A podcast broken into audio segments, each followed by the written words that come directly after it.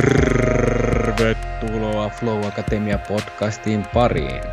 Podcasti tieteen, taiteen, urheilun ja työn huipputekijöiden kokemuksista ja näkemyksistä, flowsta sekä kaikesta mahdollista sitä enemmän tai vähemmän liippaavaa. Meikäläinen on Lauri Hegman ja täällä etästudion toisessa päädyssä tänään on Jussi Venäläinen. Näin on näreet.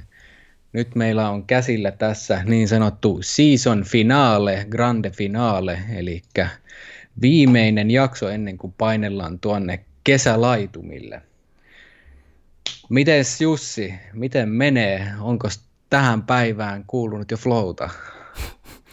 Klassikko kysymys. Joskus miettii jopa sitä, että toistaako sitä liikaa, mutta kyllä. Tuossa on niin loistava keli ulkona, että on vähän kipeä olo, niin en treenannut, mutta pelkkä niin kun tuolla kelissä kävely niin jo tuotti semmoisen pienen flow-kokemuksen. Toki kun sitten kävin tuolla metsässä vähän venyttelemässä tekemään lihashuoltoa, niin kyllä siinä oli semmoinen sopivan, käytän nyt enkkotermiä mellow-sanan, niin semmoinen sopivan pehmeä ja kiva olo, kun otti vielä kunnon yöunet alle, niin kyllä kuului. Mites sulla? Kyllä tässä näin on. Päivä on alkanut hyvällä syvällä meditaatiolla siihen sitten rasvakahvin myötä, kun on ruvennut kirjoittamaan, niin kyllä siinä hetken päästiin kirjoittamisessa semmoiseen tyypilliseen hetkellisiin virtaukseen ja siitä putoamiseen, niin sellaista mukavaa tasapainoilua on ollut siinä. Ja sitten kun tuossa on pakkailut tulevaa viikonlopun mökkireissua varten, niin kyllähän tässä on ollut ihan hyvässä virtauksessa tämän aamupäivän. Ja nyt kun tuo kahvin mainitsit, niin itse vedin tälle ihan season finaalin kunniaksi, niin yhtä aikaa niin kun sekoitin flow-kahvin ja flow-kaakaon, niin katsotaan meneekö jopa ylivireen puolelle, mutta ei vielä siltä tunnu. Kyllä, se jää nähtäväksi, että sitten kästin lopussa se selviää. Voi arvioida sitten Audacityssä, että onko äänen pitch miten korkea. Joo, sen näkee tuosta käyrästä kuitenkin ihan visuaalisesti, että millä tavalla se sinne piirtyy, niin katsotaan, että mihin taajuuksiin se pomppaa sieltä.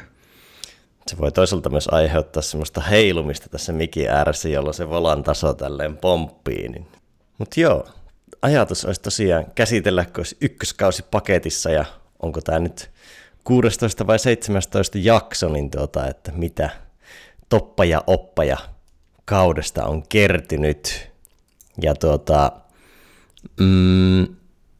ennen kuin mennään meidän fiiliksiin, niin heitetään ihan teille kuulijoille, niin meitä kiinnostaa erittäin paljon kuulla, mitä teillä on fiiliksiä, mitä ajatuksia, ideoita, niin me tonne flowivaakatemia.fi laitetaan sinne podcast-välilehden alle laitetaan kuulijakysely, niin katsotaan mitä sitten osattaisiin juonia tonne kakkoskaudelle, niin sinne arvostamme kovasti kaikkea palautetta, mitä tulee. Ja kuten asiaan aina kuuluu, kyselyissä on yleensä mukana kannustimet, ei lahjontamekanismit, niin totta kai meilläkin sitten arvotaan kaikkien kyselyyn vastanneiden kesken 2 kappaletta noita meikäläisen Floutilla-kirjoja ja sitten laitetaan mukaan meidän podcastin rakkaan yhteistyökumppanin eli Foodinin Flow-kaakaot. Kahvi oli jo ehtinyt loppua kevään satsista, mutta kaakaota oli vielä pari pussia jäljellä, niin sellaiset myös matkaan. Eli kannattaa siis käydä osallistumassa. Juuri näin, ja tosiaan haluna on tehdä laadullisesti parempaa ja kuulijakuntaa enemmän palvelevaa podcastia, ja sitä helpottaa se, kun tiedetään, että mikä toimii ja mikä ei toimi, niin saadaan sitten feedbackin myötä pystytään hiomaan ja suuntaamaan kurssia. Joo, ja kakkoskaudella varmaan nyt me ehkä vähän formaatillisesti ollaan menty tavallaan putkessa, pois lukien nämä välijaksot.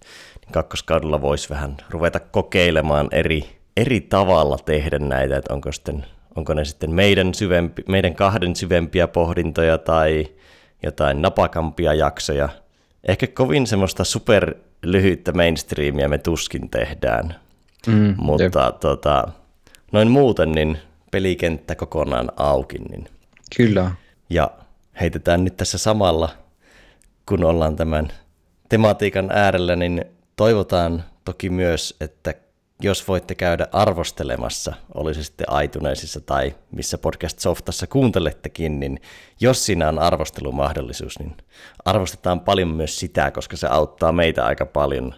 No, algoritmit tuppaavat suosimaan podcasteja, kellä on arvosteluita, niin käykää laittamassa miettehiä ja kehitysehdotuksia, ja kehutkin kelpaavat erittäin hyvin.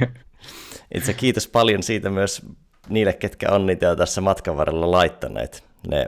Mä oon aiemmin ollut ehkä itse vähän semmoinen kehukyynikko, siis silleen, että jos kehu on tullut, niin mä oon ollut vähän, että no, sen nyt pitikin tulla tavallaan, että kyllä mä nyt tiedän, minkälainen tää on, että tää oli hyvä, mutta kyllä nykyisin osaa arvostaa niitä eri tavalla, ja tulee kerättyä kiitospankkia, niin varmasti myös palataan teidän kehuihin uudestaan, ja on ollut siistiä silleen, joku on vaikka kertonut, että on vaikka ahminut viikon sisään kaikki jaksot, kun on löytänyt podcastin, niin kyllä se aika paljon lämmittää, kun tietää, että joku on täräyttänyt viikon sisään tai vaikka pidemmälläkin ajalla, mutta se on siisti kuulla, että mikä siellä on herättänyt tunteita ja fiiliksiä ja ylipäätänsä, että on maistunut, koska kyllä se on aika iso ajallinen uhraus, jos aina reilun tunnin täräyttää per jakso, niin mutta sitten jos sen tekee vielä 15 kertaa, niin se on aika iso pläjäys.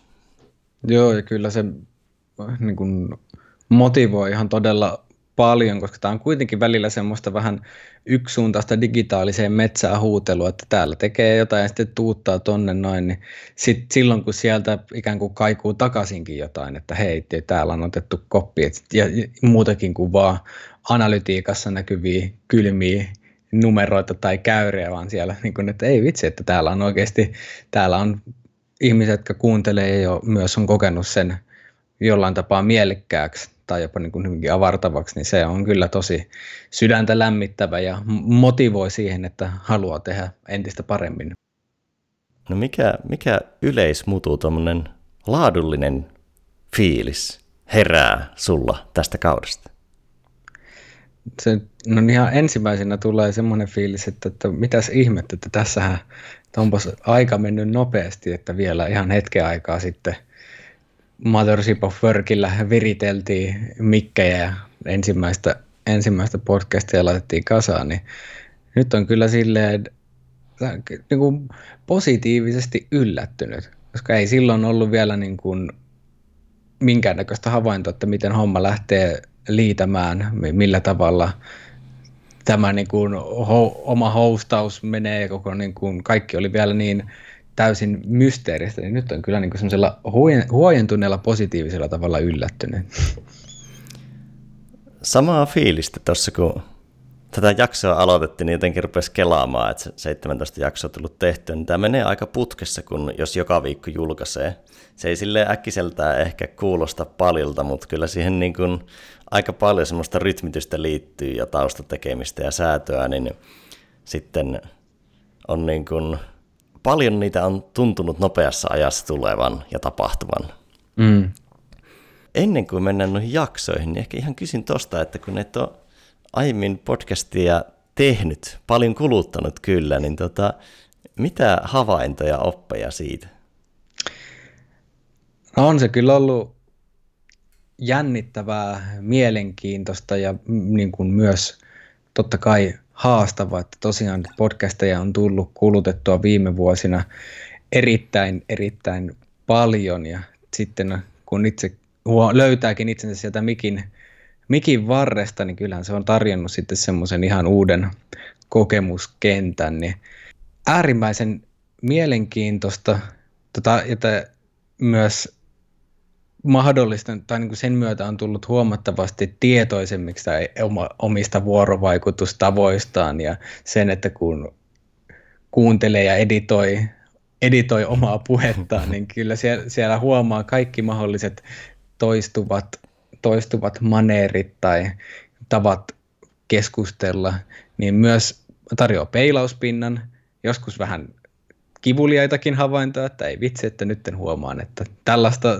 minulla on vaikka tämmöinen tapa tai niin tai näin, mutta myös sitten sen myötä tarjoaa tosi hienon mahdollisuuden kehittyä kysyjänä, keskustelijana, haastattelijana ja niin kuin ihan yleisesti vuorovaikuttajana. No, se on tarjonnut, tämä on hauska silleen reflektoida sitä, että tämä on tarjonnut mulle mielenkiintoisen pinnan seurata sinua, koska sä kumminkin reflektoit tosi paljon omaa toimintaa ja kumminkin vaikka meditaation parissa oot sinänsä aika syvällä, että oot niin kuin tosi paljon pystyt tekemään havaintoja omasta toiminnasta, niin se tarjoaa mulle semmoisen reflektiopinnan siitä, että mitä itse on ehkä kopannut aiemmin, niin on pystynyt sitten jakamaan sulle, mutta mä oon tajunnut ne, tai pystynyt tiivistämään vasta, kun mulla on sinut peilauspintana. Niin kuin, että mikä siellä voi tuntua vaikealta, tai kun se on niin outo tilanne joutua silleen metakeskustelemaan. Et sen takia mä itse mietin, että vaikka podcast-vieraana on tosi helppo olla verrattuna hostina, kun joutuu koko ajan meta miettimään, yrität olla läsnä sille kuulijalle ja kaikille, mitä se sanoo, mutta samalla pitäisi olla läsnä sille podcastille ja periaatteessa niin kuin podcastin tekemiselle ja kuulijoille, että se homma etenee johdonmukaisesti, miten pysytään aikataulussa, koska usein on, meilläkin on aika kiireisiä vieraita, niin ei pysty aina pyytämään, että no voitko varata 3 tuntia, vaan tavallaan on jo iso plussa, jos tulee pääsee vieraaksi. Niin sitten sillä on niin paljon sitä metatyöskentelyä, niin se on semmoinen, esimerkiksi mä oon tässä kauden aikana tajunnut sen, ja varsinkin sinun kanssa keskustellessa sen, että miten paljon podcastin tekeminen kehittää tuommoista niinku narratiivista tai, en mä tiedä, no ylipäätään työmuistia, että pystyy holdaamaan montaa asiaa ja olemaan silti läsnä. Plus sitten, että mitkä 5 asiaa se vieras sanoi ja mistä niistä jatkaa. Kyllä, joo. Joo, se tuntuu, että se kehittyy ajan myötä, että justiin vaikka niin kuin ihan ensimmäisten jaksojen kohdalla niin tuntuu, että työmuisti on niin totaalisen täynnä, koska siellä on vieraan puhe, ajattelu siitä, että justiin se metatason ajattelu, että okei, että mihin tätä pitäisi viedä, mikä on mielenkiintoista, mutta myös sitten esiintymisjännitys ja kaikki muut mahdolliset, niin sinne työmuistiin tulee aika paljon tavaraa. Niin sitten se kuitenkin myös, että sitten sen kanssa kun oppii pelaamaan, niin kyllä se sieltä pikkuhiljaa laajentuu myöskin ja pystyy käsittelemään niitä, jonglööraamaan sitten niitä palloja samaan aikaan. Joo, ja se on aina hostatessa haastavaa, että vaikka vieraana voi vetää pitempää puhetta ja monologia, pääsee vähän niin kuin puheessa vauhtiin, mutta sitten hostina pitäisi periaatteessa pystyä monissa tilanteissa niin komppaamaan vierasta ja keskustelemaan sitä asiasta, mutta silti viemään se mahdollisesti seuraavaan teemaan ja rakentamaan se aasinsilta. Joskus aasinsilta vaan sortuu. niin joskus tavallaan ne vähän niin kuin bluntit, semmoiset tylpät kysymyksetkin on ihan hyviä siirtymiä. Ja se, että kyllä, joskus vähän niin kuin sortuu myös selittämään liikaa sitä omaa kysymystään. Se on, ne siirtymät opettaa aika paljon kommunikointia. Kyllä, todellakin. Ja on kyllä, jotenkin ootan tosi paljon sitten tätä kuulia palautetta ihan yleisestikin seuraavaa siinä mielessä, että nyt on paljon sitä materiaalia, jonka kautta reflektoida sitä, että okei, että millä tavalla tätä haluaa tehdä ja mikä on semmoista, että mikä toimii, koska se on tiettyyn pisteeseen asti voi suunnitella ja on vähän niin kuin kirjoista lukemalla opetella sitä sun tätä, mutta se sitten kun saa sen tosielämän peilauspinnan, niin sitten pystyy oikeasti myös löytämään sitä, että okei, että millä tavalla tätä haluaa tehdä ja monet vaikka ideaalit siitä, että mitä ajatellaan, että okei, että minkälainen haastattelutapa on hyvä, niin sitten kun käytännössä huomannut, että ei vitsi, että tässä onkin se, mitä aikaisemmin ajatteli teoriassa, niin se, että miten se toteutuu käytännössä, niin ei se olekaan ihan niin. Niin sitten, että se lopulta se tyyli löytyy ainoastaan tekemällä. Joo, ja vielä semmoinen vähän niin kuin jatkuva jännite siinä, että haastatteleeko vai keskusteleeko, koska tehdään molempia yhtä aikaa. Ja joskus ihan aikataulupakosta on pakko juoksuttaa sitä haastattelumaisesti. Kyllä. Plus sitten kuitenkin ne vieraat on framilla ja niiden ajatuksia halutaan kuulla, koska me voidaan milloin tahansa nauhoittaa niitä omia, mutta se vieras on vain kerran siinä. Kyllä. Sitten tavallaan myös siihen haastattelumoodiin kääntymistä, että vaan syventää sen vieraan ajattelua versus, että loisi keskustelua, niin siinä on jatkuva pallottelu, että ei voi tietää, mitä tapahtuu jakson aikana kuitenkaan tarkkaan. Niin, sepä se, että jos on tehnyt ison taustatyön ja on paljon kysymyksiä, teemoja mielessä, mutta sitten, että jos se käytännössä lähteekin aivan eri urille, niin sitten myös, että pystyy adaptoitumaan siinä lennossa, että no nyt mennään tänne ja sitten mennään sillä, että mitä sieltä tulee. Ja just tuossa kuuntelin yhden itse FutuCastin jakson, jossa nauratti, kun lopussa ne puhui siitä, että sillä vieraalla oli idea siitä, miten se jakso tulee etenemään, ja ne oli ne hostit jo sanoneet vähän niin kuin hymyillen, että no, voidaan me yrittää nyt. Totesi se vieras, että no, 90% juteltiin jostain ihan muusta kuin mitä se oli ajatellut, ja ne hostit vaan naureskeli, että näin se vähän menee. Näinpä. Mut niin, fiiliksiä kaudesta. Mitä jaksoja nostasit? On vähän niin kuin klassikkokysymys on kysellä aina lempijaksoa, mutta koska sen määrittäminen on niin vaikeaa, niin, mitä tulee ekana mieleen jaksoja, mitä nostaisit, mitkä on jäänyt jollain tapaa mieleen? Ei tarvitse määrittää, onko ne parhaita, mutta mitä nostaisit ja ehkä myös miksi? Tai sitten selitys voi olla myös, että ne vaan jäi mieleen. Kyllä. Ilkka Rajalan kanssa tehty jakso mielen valmentamisesta, niin se jäi kyllä ihan niin kuin energialtaan ja sisällöltään, koska siinä oltiin niin mielenkiintoista, niin kuin ehkä sen niin kuin oman kiinnostuksen kohteen erityisessä ytimessä, ja Ilkka on kyllä persoonana aivan huikea, että siinä vaiheessa, että milloin olet viimeksi ollut flowssa ja vastaus on, että nyt, niin se on semmoinen aika niin kuin potin tyhjentävä. Sitten Anton Kuivasen kanssa ollut jakso, että siinä oli jotenkin semmoinen, myöskin, että miten hieno persoona Anton on, ja se niin kuin nöyryys ja semmoinen inhimillisyys siinä, kun puhutaan jotenkin vielä se lempeys siihen nähden, että kuitenkin tietää, että kyseessä on vapaaottelija ja niin kuin monella tapaa niin kuin kykeneväinen aika raffeihinkin juttuihin, niin siinä keskustelussa oli kuitenkin niin monta tasoa ja nimenomaan mentiin aika tuonne syvillekin ihmisyyden leveleille, niin se jäi kyllä myös tosi vahvasti mieleen.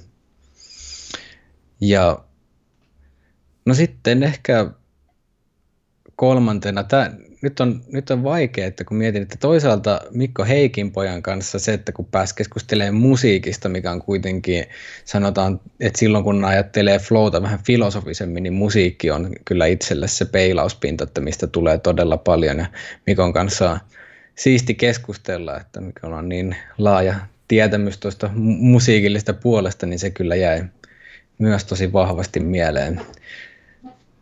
Että no sitten niin, rikon heti sääntöjä, otan niin kuin top 4, että myös sitten Eveskun kanssa keskustelussa tuli ehkä se, siitä jäi tosi vahvasti mieleen niin kuin hyvin käytännöllisten esimerkkien kautta se, että miten kun tekemisestä katoaa se into, niin että millä tavalla. Siinä tuli niin paljon konkreettisia esimerkkejä siitä, että miten se vaikuttaa ja niin kuin tuloksiin ja tekemiseen, niin sekin jäi, mutta oikeastaan niin, siinä nyt oli top 3-4, mutta kaikki, jokaisessa jaksossa on ehdottomasti ollut kyllä niin kuin oma rikkautensa, että nämä tuli nyt tästä mielenpäältä ensimmäisenä. Joo, tuo on kyllä, että tuosta tuli itse yksi palautekin kuulijalta, että tasavarmaa tai takuuvarmaa taisi olla termi tekemistä. Että ei välttämättä niin kuin kehunut maasta taivaaseen, että olisi huippulaatua joka ikinen, mutta niin kuin tiettyä varmaa tasoa jokainen. Ja on sinänsä samaa mieltä, että menee, vaikka itse puhunkin, niin on tyytyväinen, että niissä olosuhteissa ja niissä tilanteissa ja niillä pohjilla, millä ollaan toimittu, niin ollaan mun mielestä onnistuttu jokaisessa jaksossa niin kuin pääsemään hyvälle tasolle. Ei välttämättä ole, vaikka joskus on esimerkiksi aika loppunut kesken, kuten Lauri Järvilehdön kanssa päästiin vähän niin kuin luovuudesta puhumaan vasta niin kuin puolet, mitä haluttiin, mutta noin muuten niin kuin huonoja jaksoja mielestäni ei ole. Mm. Niin kuin omaan makuun, jonkun makuun totta kai voi olla.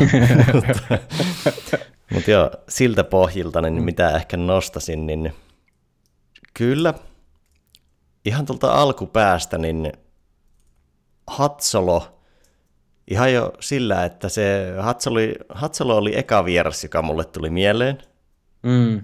Ja sillä, että se varmasti lähtee ja siinä on se Hatzolossa tekemisen ilo niin paljon mukana ja se niin kuin flown edustaminen muussakin kuin siinä omassa lajissaan. Mm, kyllä. Niin se ja sitten seuraavana, mikä pomppaa mieleen, niin Syrjälän Teemun kanssa oli mun mielestä ihan niin kuin yllättikin jopa, miten hyvin tai minulle tuli semmoinen realisaatio, totta kai mä en ollut Teemun kanssa niin livenä jutellut kuin hirmu lyhyitä pätkiä, että miten paljon Teemu edusti Flouta kyllä.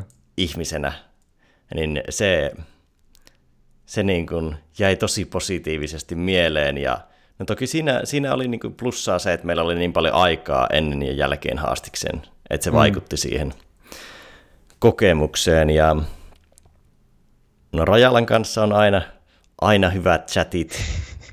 Ja ehkä Eveskun kanssa oli jo se, että kun nostit sen, niin kun Evesku käsitteli oman tarinansa kautta ja pystyi luomaan siihen semmoisen pitemmän kaavan, että miten se puristava tekeminen, no vielä kun itse olen ollut joskus niin kuin hyvinvointialalla ja mä olen just silloin kun olen ollut alalla, niin seurannut fitnessboomin nousua ja katsonut sivusta sitä, miten se voi mahdollisesti tehdä hallaa, niin Evesku on jotenkin niin hyvä, ei nyt vastaedustaja sille boomille, mutta osaltaan siis se, että niin kuin miten sitä voi tehdä silleen virtaavasti ja lempeällä armollisella asenteella ja miten Eveskun oma suhtautuminen on muuttunut, niin se oli siistiä kuulla se, niin kuin miten tavallaan flow-pohjaista se tekeminen nyt on versus aiemmin. Niin siinä oli semmoinen kokonaisnarratiivi ehkä jopa eniten kaikista meidän jaksoista.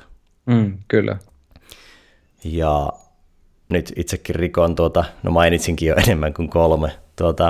No totta kai niin kun viimeisimmistä nousee mieleen, koska mä jo vähän pelkäsin, että tuleeko vain viimeiset mieleen, mutta kyllä Antonin kanssa oli jo se lämpö ja nöyryys nousi sieltä, plus sitten, että päästiin tavallaan semmoisiin kamppailusta keskustelun kerroksiin, mitä ei juurikaan kuule. Kyllä. Ja sitten samaa oli myös Ettalan kanssa, että kun Ettala ja Kuivanen oli molemmat, Anton Kuivanen siis, niin kun ne on niin kokemusasiantuntijoita, että ne ei ole ehtineet tai ne missään vaiheessa niin rationalisoineet sitä flowta tai miettineet semmoista teorian kautta, niin se on niin eri näkökulma. Ja huikeinta se, että molemmilta kuvaukset Flow-tilasta oli kun suoraan oppikirjasta, mutta ei varmasti oppikirjasta luettuna, vaan nimenomaan sen syvän kokemuksen kautta, mikä on todennäköisesti siinä niin kuin haastattelun aikana generoitu tai pikkasen ennen, että mitäs tämä mulle nyt tälleen sanallisessa muodossa tarkoittaakaan, niin siinä se autenttisuus oli kyllä semmoinen, mikä jäi meikäläisellä ainakin tosi vahvasti myös mieleen, että vau, että tuossa kuulee, että se on nimenomaan tulee sieltä kokemusasiantuntijuudesta. No, kyllähän kaikilla oli aika oppikirjamaisia kuvauksia, mutta toisilla ne on sillä kuoteosiossa ja toisilla siinä leipätekstissä.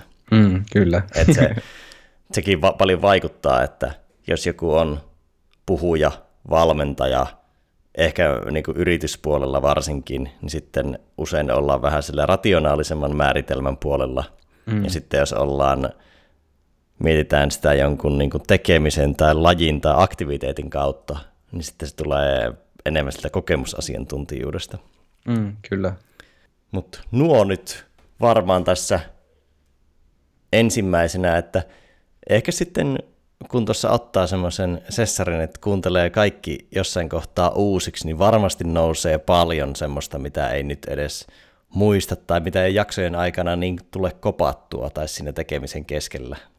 Että sitten vaikka joku, siinä ehkä osittain vähän mentiin pois flown kentältä, mutta mä uskon, että vaikka Henkka Hyppösen kanssa tehdystä jaksosta, niin on tosi paljon ammennettavaa, ei ehkä niinkään suoraan flowhun, mutta luovuuteen ja tulevaisuuteen. Mm, se on semmoinen, mihin ainakin haluaa palata ja moneen muuhun myös. Joo, täytyy tuohon lisätä. Asta Raam, tuntuu, että ymmärsin vasta että niin kuin syvällisemmin, että mistä puhuttiin Asta Raamin kanssa niin kuin viikko podcastin jälkeen. Totta kai hieman tyttöystävän avustamana, että siinä oli syvempiä kerroksia, mitä en sillä hetkellä ihan täysin vielä kopannut. Joo, kyllä. Yksi, mikä totta kai haastoi tällä kaudella, niin se, että kun tehtiin etänä melkein kaikki jaksot, tai 2/3, niin sekin on ehkä vaikuttaa siihen omaan arvioon, että miten hyviä niistä tuli, koska jotkut jaksot alkoi aika silleen nopeilla syklillä, että saatiin niinku skype käyntiin ja sitten oli, että seuraava palaveri alkaa tunnin tai puolentoista päästä vieraalla ja just on tullut palaverista, niin se on semmoinen aika kylmä startti. Niin siihen nähen niin kun olen tosi tyytyväinen, millaisia jaksoista tuli. Kyllä. No mitäs, jos pitäisi nostaa jotain toppeja ja oppeja, niitä nyt on tässä jo itse vähän kerrytetty, mutta tuleeko mieleen jotain muuta, mistä ei oltaisi puhuttu? No ihan siis mulla on 2 tällaista ihan selkeää oppia, mitkä on jäänyt elämään.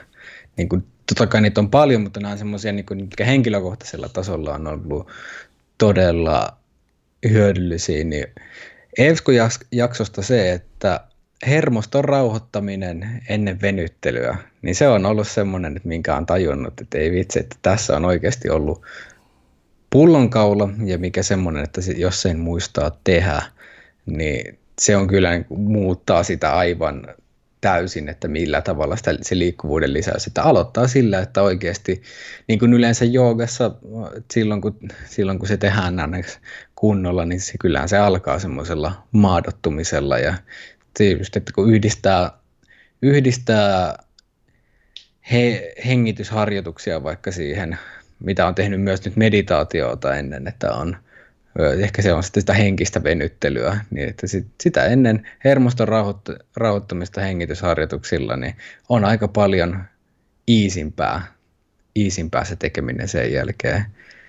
Sitten toinen on Rajalan se, että rohkeus ei voita pelkoa, vaan uteliaisuus voittaa pelon tai sitten ahdistuksen, niin sitä on miettinyt, että se on kyllä, että jos mietitään uteliaisuus vaan semmoisena avoimena huomion ulospäin ja avoimena tutkivana huomion ulospäin suuntautumisena, niin kyllä monesti tilanne kääntyy silloin, kun koska jos pelottaa ahdistaa, niin silloinhan huomio on kiinnittynyt tosi vahvasti itseen.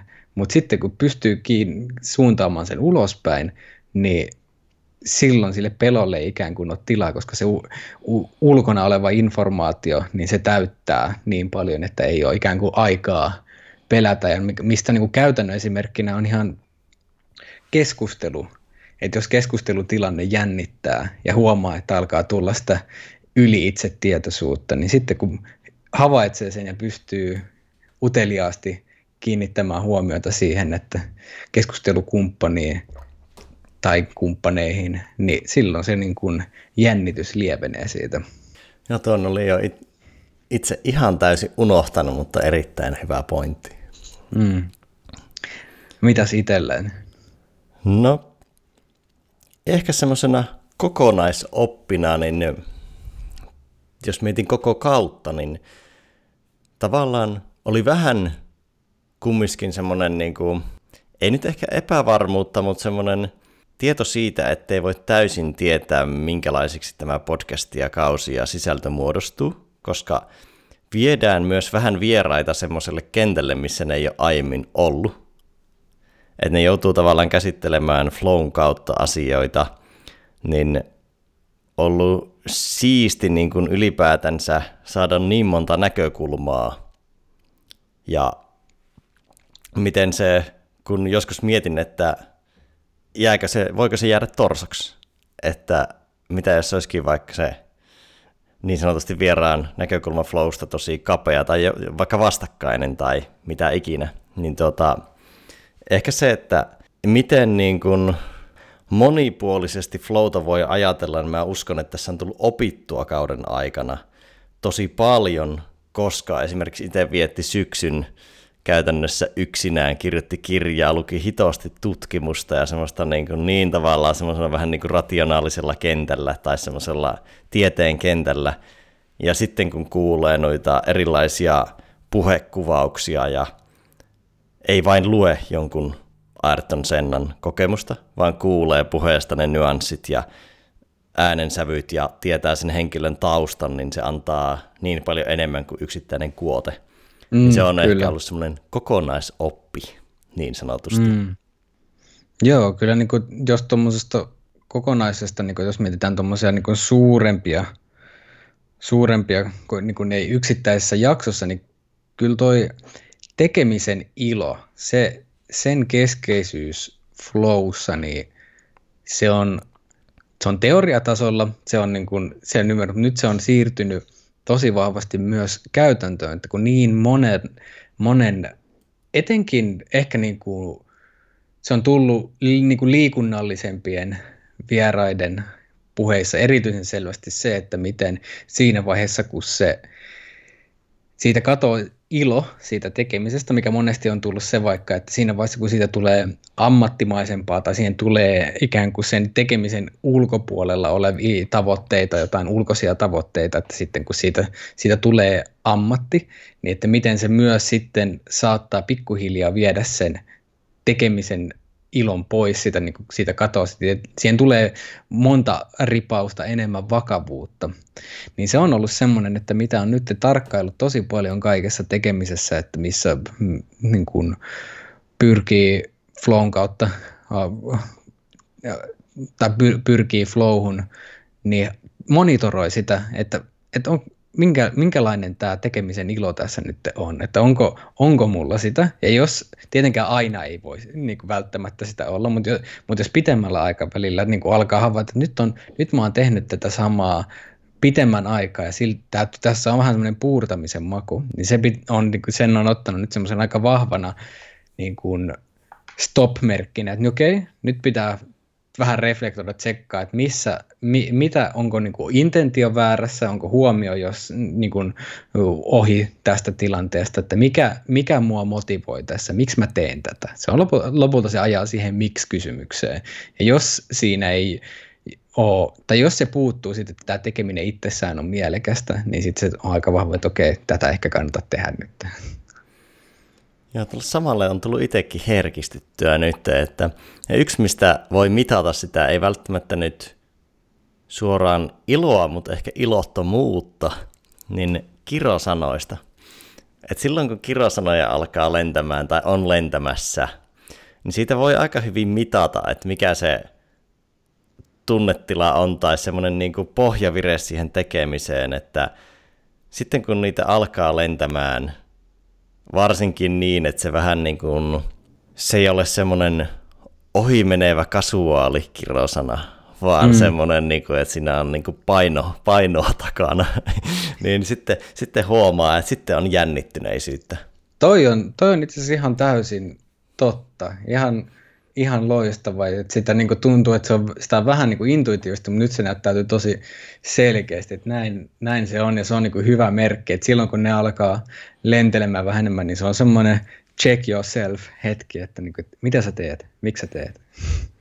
Ja sen huomaa tässä ainakin, kun on vaikka kuvannut noita flow-vinkki-videoita, niin joskus kun on ollut semmoinen tilanne, että on ollut vähän väsyneempi tai stressaantuneempi tai vastaavaa, ja sitten on kuvannut videota ja sitten tekee monetta ottoa ja yrittää muistaa, mitä halusi sanoa, ja sitten vähän niin kuin selviää jostain lauseesta ja se menee, mutta sitten menee vähän kurottamisen puolelle.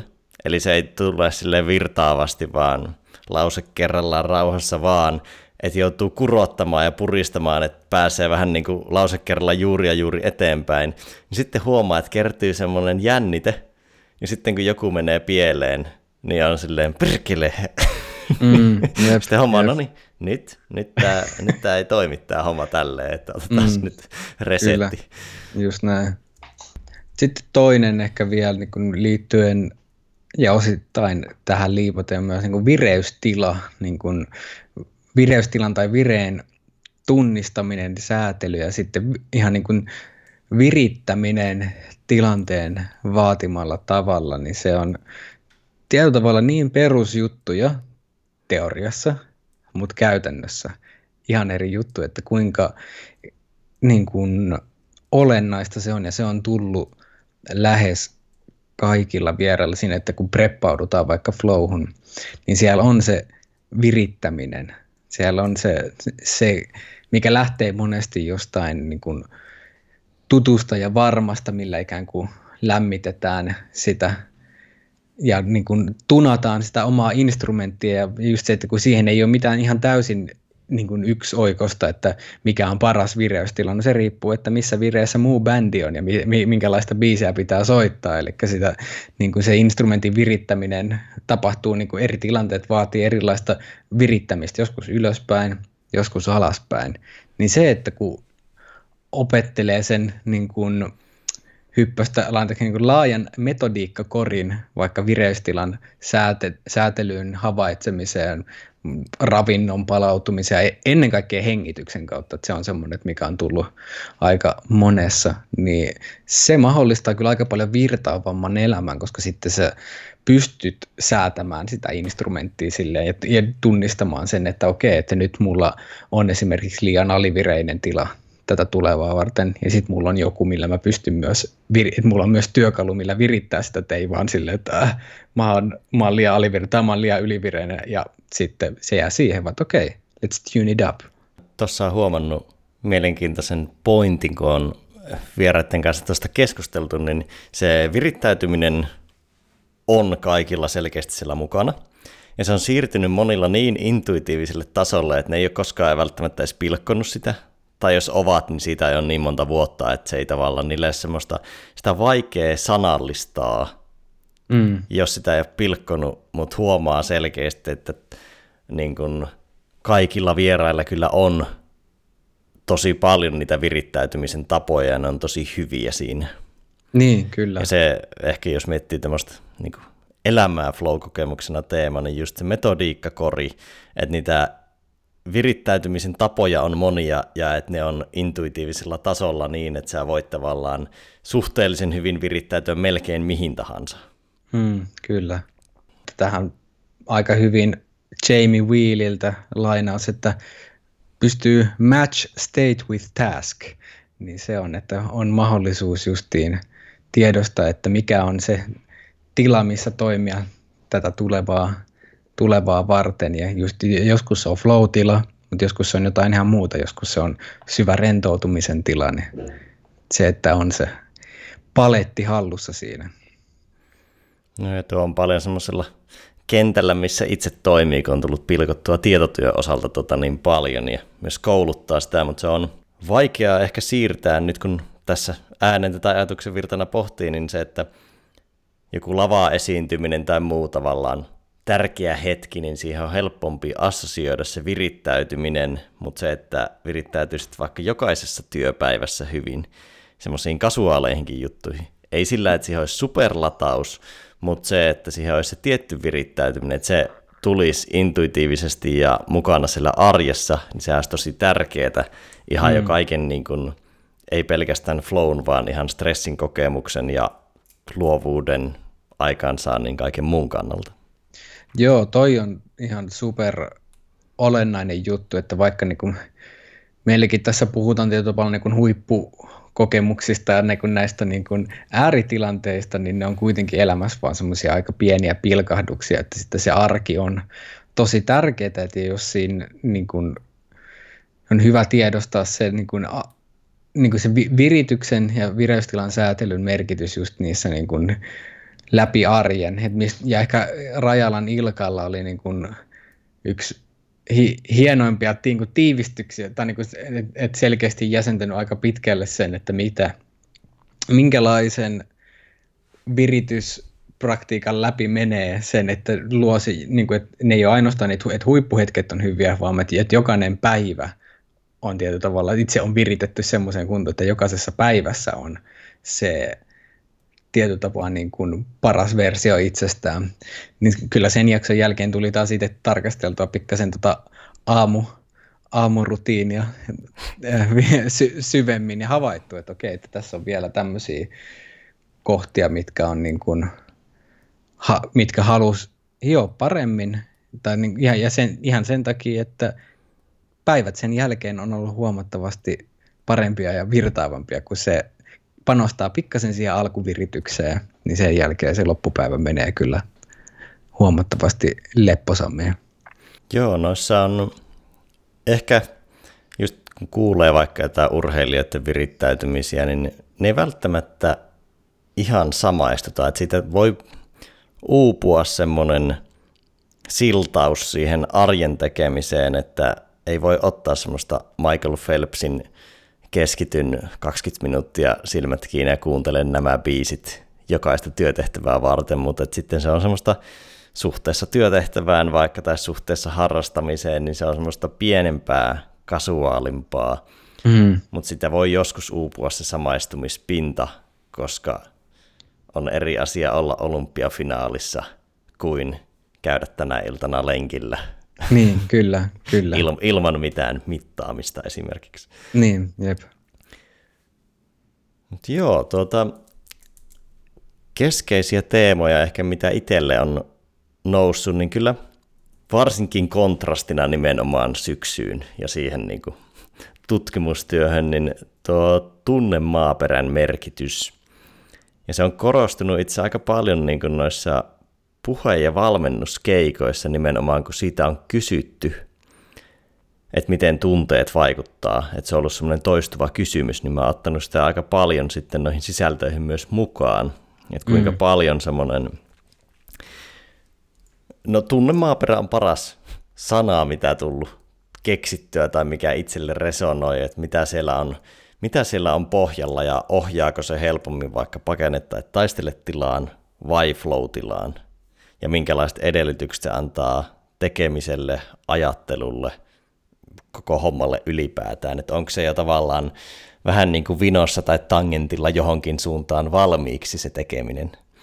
Kyllä. Se on korostunut ja ollut niin kuin rivien välistä tai ihan riveiltä luettavissa tosi monista vieraista, kuinka paljon ne on korostaneet sitä mentaalipuolta ja sitä tavallaan rentoutta ja rauhallisuutta ennen suoritusta. Joo, kyllä. Ja ehkä on tullut palattua itsekin. Mä viime kesänä, vuosi sitten tai puolitoista vuotta sitten talvellakin, niin paljon mietin niin kuin rentoutta teemana, niin se on palannut tavallaan itselle paljon tähän niin kuin flowhun liittyen myös niin kuin framille. Tai tosi paljon palannut.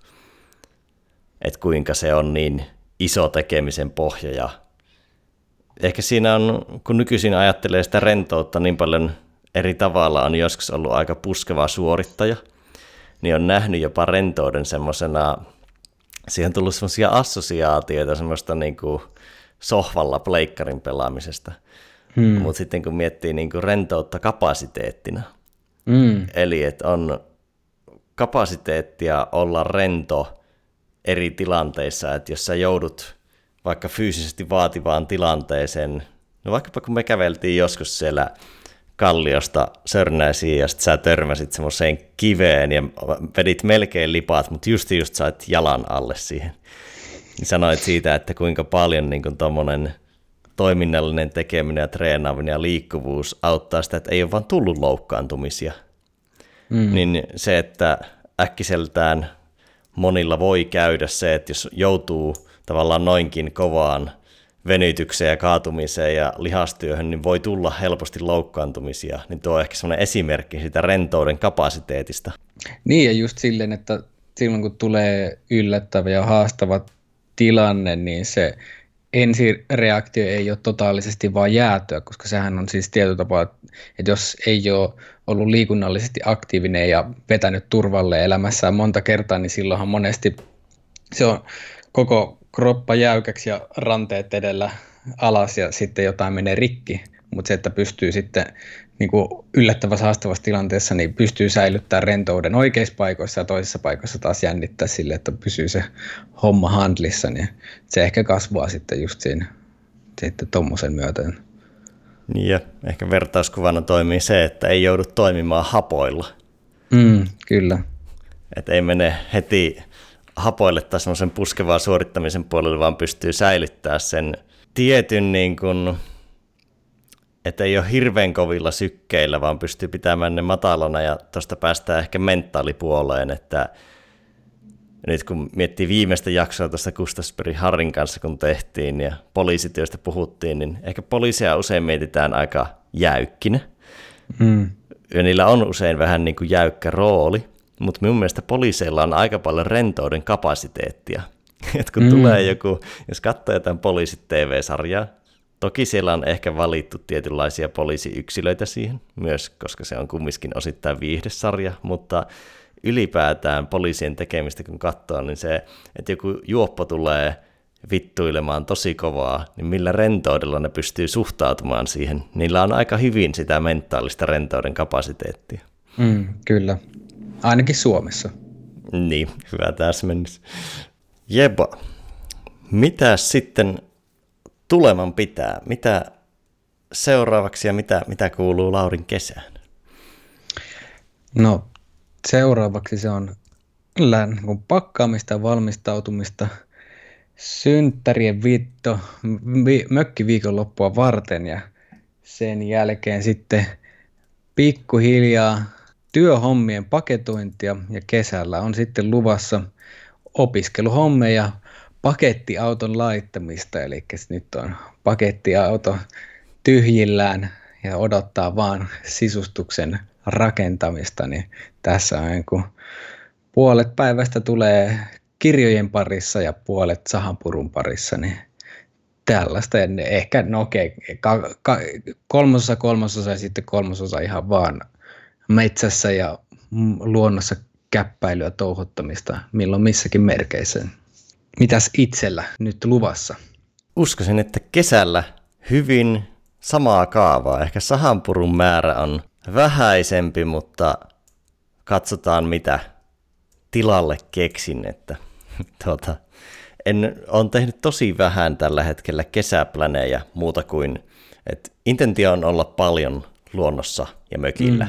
Että se on oikeastaan, voisi sanoa, oma kesäpläni, niin muutoin on pakka monella tapaa auki, mutta noita ainakin. Ja sitten ylipäätään tämä kevät on ollut siisti siitä, kun tämä oli ehkä semmoinen tavallaan ensimmäinen season, kun tuli tehtyä aivan täyspäiväisesti Flown parissa duunia, niin sitten odottaa, että mitä syksy sieltä tuo Flown parissa tullessaan, että varmaan jatkuu samat kuviot, mutta toivottavasti tulee myös jonkun verran syvempää Flown parissa tekemistä. On ehkä mä kesällä hauduttelen, mulla on kaksikin kirjateemaa tässä pöydällä kautta pöytälaatikossa, niin toinen on, että miten Floutilla organisaatiossa edistetään, esimiehet ja johtajat vois edistää työntekijöiden tai alaisten Floutilaa,